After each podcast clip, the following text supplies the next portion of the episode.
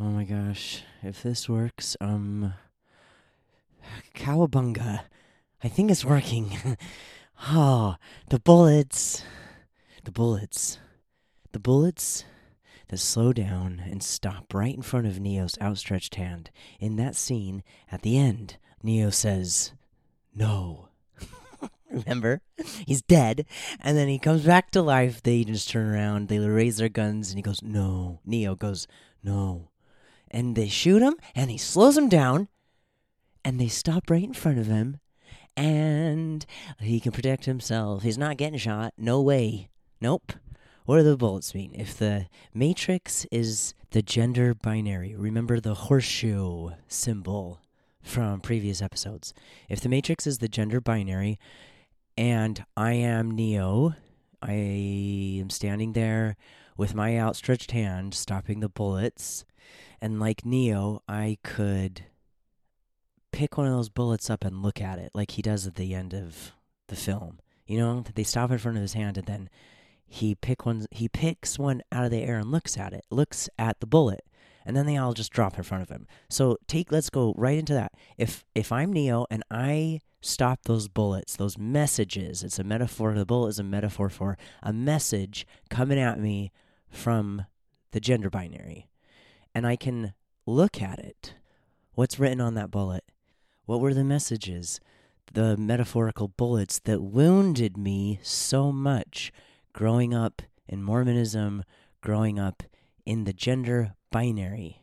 What was so harmful? What has harmed you? What messages from the gender binary have harmed you? Because I don't think that you have to be trans to have been uh, the to have been wounded by messages from the gender binary. You could be cis, you could identify as cisgender, meaning there wasn't a big mismatch. You didn't you felt like your assignment fit you. Maybe you feel like your assignment fit you and thus you identify as cis. And that doesn't mean you don't get harmful messages from the gender binary right? The gender binary is telling all of us how we should look, how we should sound, what parts of us are of value, what parts of us we should hide away. that is to say, all of us, no matter how you identify, can be harmed by the messages, the metaphorical bullets coming at us from the gender binary, the way our society is organized according to gender, right? The code, zeros and ones, women and men, when in reality, gender is in your brain, meaning in reality, you, who you are, including your gender, is contained in your human consciousness. And I'm trying to talk about gender in terms of human consciousness, which is challenging because we don't even know exactly what human consciousness is. We can't find it in the brain. I'm just trying to make the point that I'm trying to talk about something in the context i'm trying to talk about gender in the context of something human consciousness that we don't even fully understand collectively as a society in the first place. So this is challenging. and this is why I'm interested in using imagery to try to communicate my experience of my own consciousness in the context of gender. So back to the point, which is what wounded me if I am Neo in the Matrix at the end? And how do I protect myself from being wounded? The answer to what wounded me, which anyone can relate to, no matter how you identify, is the harmful messages from the gender binary. So the messages, the information coming at you about who you should be, what you should look like, what how you should identify, what it means for your life, the gender binary is telling you who you should be, right? And what that means. that I received a lot of messages from the gender binary that wounded me in that way, starting with my assignment as female, because I'm not, which is a very deep wound and disconnected me from being able to see myself. To be clear, my woundedness makes it hard for me to see, to see myself, to see the gender binary, right? To see the matrix for what it is. I can't see the code because I can't see myself. In fact, as a side, I would argue that Neo, at the end of the Matrix, when Neo is able to see the, the agents for what they are, which is just a bunch of code, which is like not fundamental reality, that is a function of him being able to see himself in reality. So the metaphor, the symbol for this episode is a message a harmful message. Think a harmful message in a bottle, except it's not a message in a bottle, it's a message on a bullet. The harmful messages that basically are written on these bullets that I internalized and thought that was me, which disconnected me from my real self, making it really hard for me to see myself for what I am. And one and the same see the gender binary and the messages coming at me from them from the gender binary for what those messages were. Because see the messages are not real they have a real effect they have had a real effect on me the messages that i received understand the harm and the suffering is very real but the message in of itself is a bullet like in the Matrix. It's not real.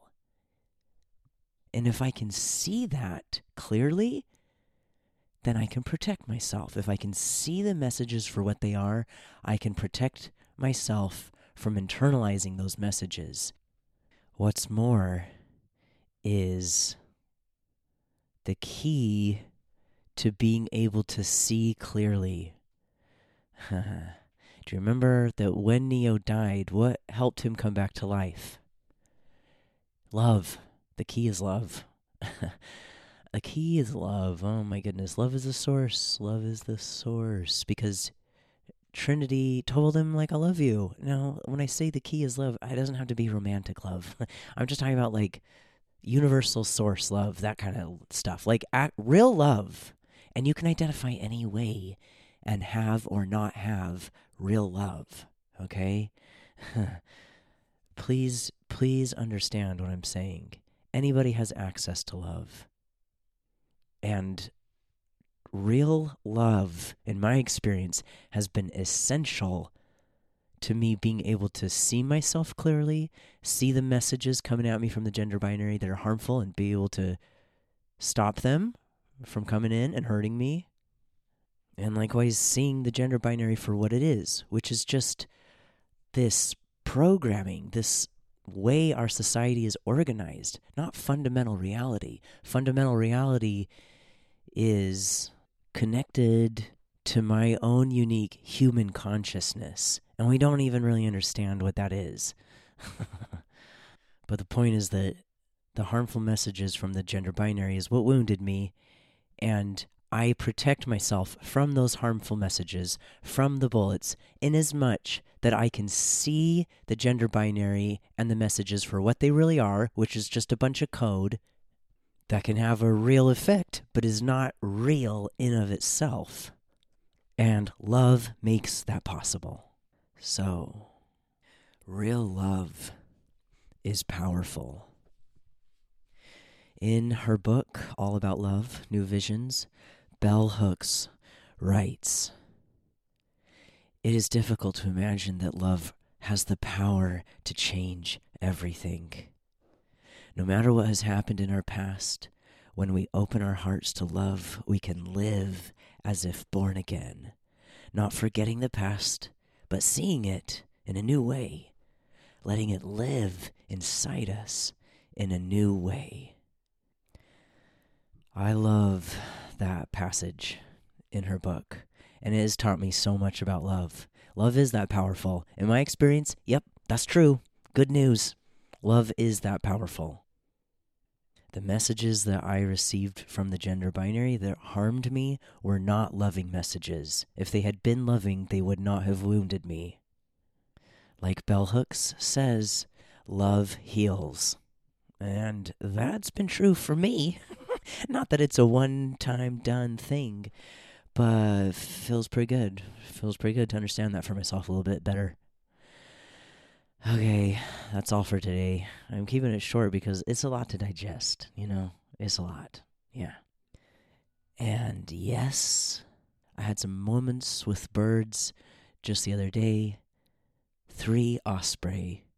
Who knows where they came from? I mean, I don't live by a big body of water, but I want you to know that those osprey were making sounds, reminding me to catch a big fish. And I'm not going to explain what that means except to say that I know it's possible with love. okay, love ya. Talk to you next time. Bye.